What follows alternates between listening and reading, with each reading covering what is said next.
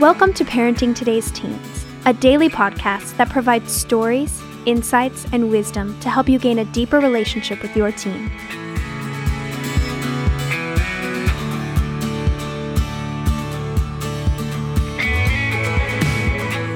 On today's episode, Mark Gregston and Wayne Shepherd talk about learning to adjust as a parent. Let's hear what they have to say.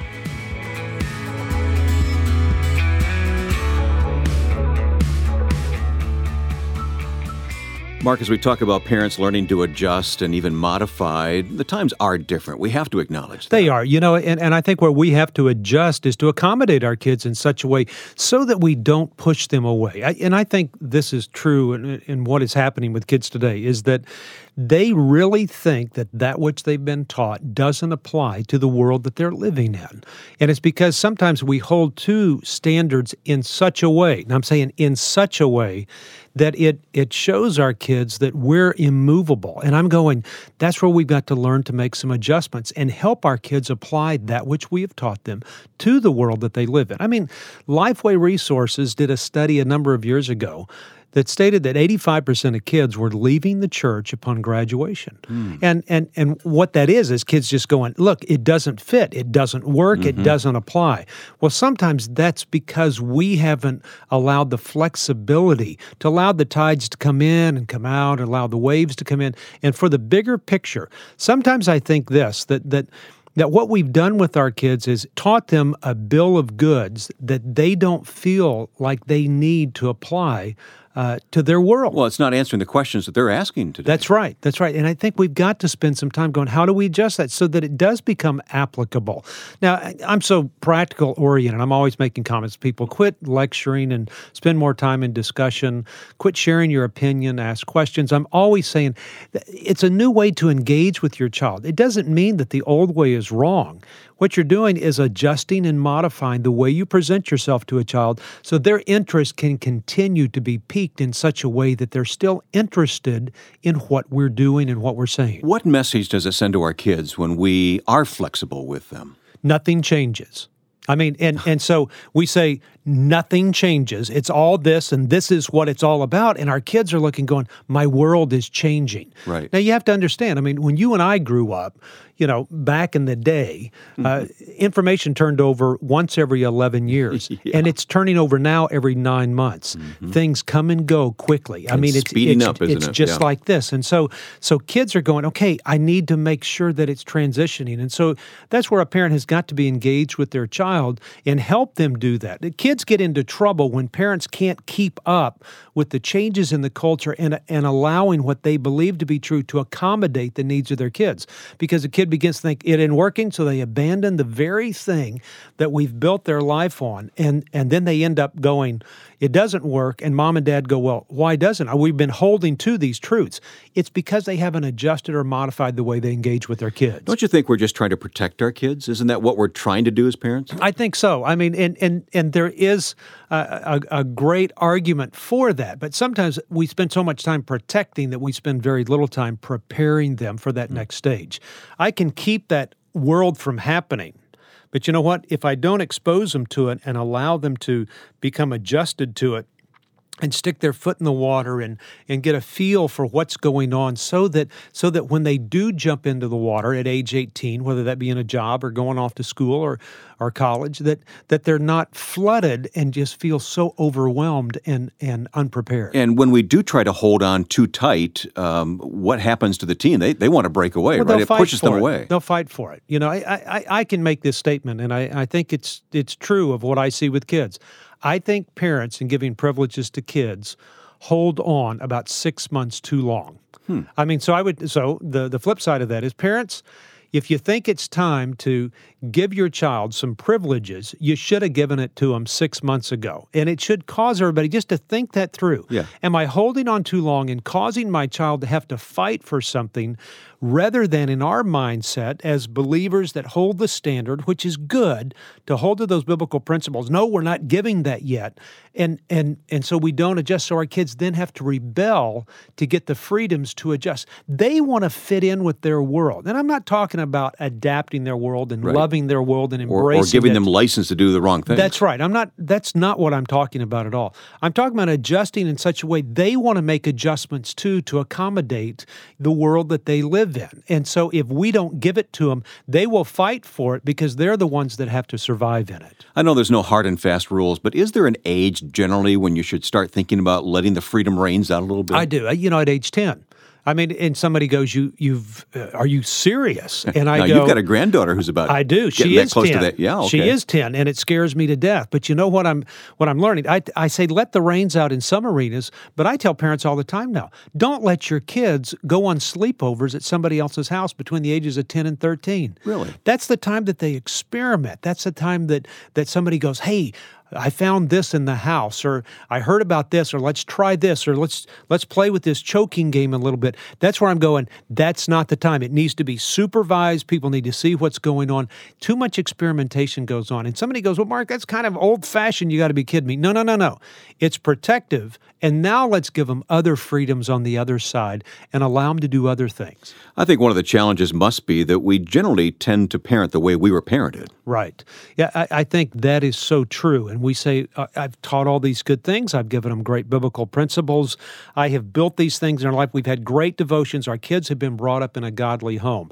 I mean, I think most parents are saying that. The flip side of it is if you don't adjust to the needs of your teens, if I tell you, quit lecturing, your kids don't need that anymore. They need discussion to apply what they've learned, what you have done a great job in teaching them, and applying it to their world in such a way that it's effective and they embrace the very things and principles and values and morals and all those good things that we want them to embrace. And any parent who doesn't know where to start, you've taught us before, start by asking good questions. Absolutely. Start asking questions. Quit talking so much. I mean, scripture says that a fool delights in airing his own opinion. You know, I go, stop. Just stop a little bit and realize your child needs to make the transition, and you can usher it in in a good way by offering something to your child. And here's the other thing when you start to ask questions of your kids, they feel valued at a time that it is most devaluing time in middle school and junior high. You're not giving your opinion, you're not laying down the law, you're just asking them questions. I'm just asking questions, and I am believing that that which I have taught them, uh, that God will bring to fruition. That I am trusting Him uh, in what He's doing in the life of my child, and I'm trusting the Word that I have built into the life of my child that it will adapt. That will never change. Mm-hmm. It's that's not the issue. The issue is of the application of that and how it fits in the world that they live in. so the answers you're getting from them are giving you clues as to how you need to adjust. That's right. And I don't need to be judgmental. I mean, I've already built that into them. I've already taught them about right and wrong and good and bad and what's black and white and, and what should happen and what shouldn't happen. What I'm doing now is affirming them and help guiding and direct them, just as God does with us. Mm-hmm. You know, that man plans his steps, but God directs his path. What that's what I'm doing with my child. And so when they give me one of those negative things I don't like hearing, I just go, that's interesting. Well, let's talk about that a little bit more. And I try to guide them rather than smash them and smother them and say, no, no, you're going to believe this way, because that's what causes them to start to rebel.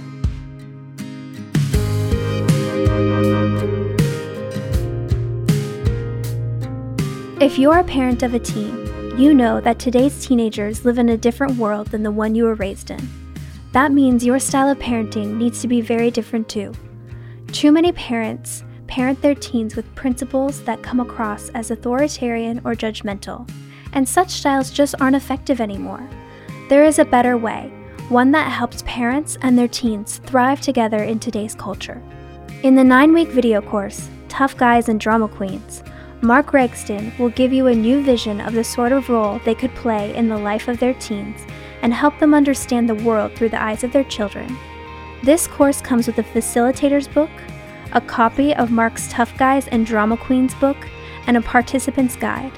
There's even questions at the end of each lesson to help provoke discussion in case you want to go through the course with your friends, neighbors, or church group.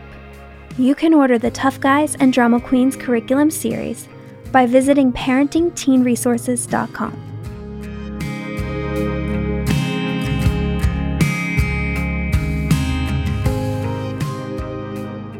Helping parents learn to adjust and modify to our teens' world. And Mark, let's get a handle on this here today. What are some of the real practical steps that we can take? You know, I, I think that parents probably are thinking, wait a minute, should I change the way that I'm engaging with my child and what I require from them? And I go, absolutely. I think adjusting to your changing teen is like hitting a moving target. And what that tells yeah. me is I've always got to be changing mm-hmm. in my mm-hmm. way that I parent. You know, it, it's it's almost saying to to a parent, what are the things that that I can quit doing, but what are some of the things that I can start doing as well? And and a parent sitting there going, wait, what are you talking about? I go, okay, if I've had this rule in our home that everybody cleans their room up, and it's got to be clean. And and and if anybody knows me, they know that I'm a neatnik. I am obsessive compulsive. I like things in order and I like it clean uh-huh. and I uh-huh. want to I want it in its place. Yes, sir. I am that way. You know what? and given an amount of time, I will drive everybody nuts in the process. I really will. I just I just want things to be neat. People come on our property and they look at Heartlight and they go, "It looks beautiful." That's because I want it neat. But I tell you, I drive the landscaper, the guy who mows the grass. I drive them nuts. You're not cutting the right way. It needs to be done this. I would drive anybody crazy. So I understand the need for neatness. But you know, more important is the need for a relationship with your child. Mm. My obsessive compulsiveness with having to have everything in its place and everything in order almost lost my relationship with my son. And I thought at one point, I've got to quit doing this because what's important is the relationship. That is what is going to continue in the days ahead. This room thing and the neatness will pass. So maybe, parents, what you need to do is lighten up on that. Perhaps the movies. If you've got a 17 year old kid and all you're allowing them to watch is Disney movies, they're either sneaking around watching something different, you know, or they're becoming deceptive, or they're not telling you the truth, or they're doing it behind your back. Something's going on. That's right. And I go, and so I mean, I think that's where it becomes very difficult as a parent. I go, okay, then then what do I allow without violating who I am and what I stand for and those biblical principles? You know, but how do I adjust and modify perhaps to allow my child to engage differently in the world so they can survive? I'm getting the message today that this is both ongoing and never ending. That's right. At the same That's time, right. It's a, it, there's no list to this thing. Yeah. I would go when you look at a cell phone and a parent says, "I'm not going to give my child a cell phone until they're 15 years old." I'm going. He probably has one mm. in his mm. car that he bought and he's using, or he's using everybody else's. But most people go, "Okay, I get that." From a few years ago, kids don't need cell phones, and I understand that. But this is how kids communicate. Yeah. I mean, my granddaughters are getting an iPad. You know, I mean, and I go, they're five and 10. They understand this whole world of, of, uh, of media. They get it. And now, they'll learn it quicker than you and I will. They will. It so it has to be monitored. So for me to take that away and say, you can't get that, it, you know, it's, it's the way my child engages with other people, and they need to do that. And so if it is a cell phone, I want to speak truth to them in the midst of them doing something. So it may mean that I need to change the way that I'm engaging with my child. I may, may need to modify some of my own demands that I have of them. Maybe we need to adjust in some areas we don't even think about. Maybe That's there's some right. things we're doing that are driving our kids nuts and we just do them. Right. Maybe it's a 30 minute extra on curfew. I mean, my comment at the beginning of the program was that most parents don't change quick enough and cause their kids to have to rebel to get what they want to survive in the world that they live in, whether that be a cell phone or more time on curfew or engaging with other people. Yeah, letting the rope out a little bit. It is mm-hmm. letting it out mm-hmm. at a mm-hmm. time that kids need to socially interact. It becomes very, very important. So I ask parents all the time, what can you quit doing? But also, what can you start doing in the process? And always be evaluating yourself. How can how can I stop some things and start some things to engage with my child differently as they age and mature? Mark, as you know, we get hundreds of questions from parents. Here's just one that came in recently.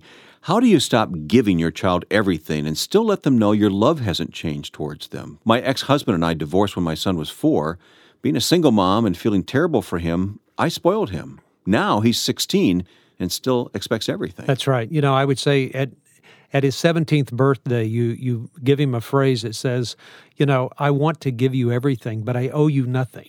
I mean, there is something about that. You've got to quit giving them everything. What's happening is they're not coming to their senses. You look at the prodigal son. When he came to his senses, the verse right before that is, and everyone quit giving him everything. Hmm. When people quit giving them everything, they're motivated to go look for something different. They start assuming responsibility. And it may be saying on that next time, it may be New Year's, it may be on June 1st, it may be on July 4th, it may be on their birthday that you say, this is when it's going to stop, and you wean them away from it. And th- this lady that, that says this, let me tell you, we've all spoiled our kids. yeah. We've all spoiled our our kids have a lot more than we had, and they have that expectation that it, that it's got to keep coming. That's one of the things you need to modify. You need to stop that. So there are some things to stop, but in the midst of stopping, give something at the same time, and you'll get to a better place with your child. You know, this topic today, parents learning to adjust and modify, let's look at it from the teen's perspective. What message does it send to the teen when the parent does do these things right? You want your kid to change. I mean, everybody wants their child to change. We want them to continue to mature. And when we change, we're giving them permission to change as well. Some things we hold on to that we made decisions when they were in sixth grade, and we're still holding on to them now, you know, when they're a senior in high school, and that's why they're rebelling. And so I tell people, what's something you're holding on to that you can let go of? Your stance on music, videos, cleanliness of a room, a curfew, your view of cell phones, Facebook and still maintain your integrity in the process. We're not here to make the list up for you. You have to do that That's in your right. own house. That's but right. uh, just to get you thinking about these things here today, really very helpful, Mark.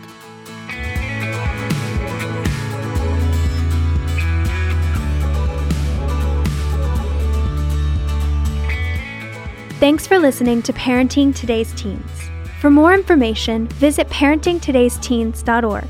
And to learn more about Heartlight, visit heartlightministries.org. If this podcast has been helpful to your family, please share it or give us a quick rating and review on Apple Podcasts. Of course, you can listen to Parenting Today's Teens wherever you listen to podcasts. Join us tomorrow for another great episode. We'll talk to you then.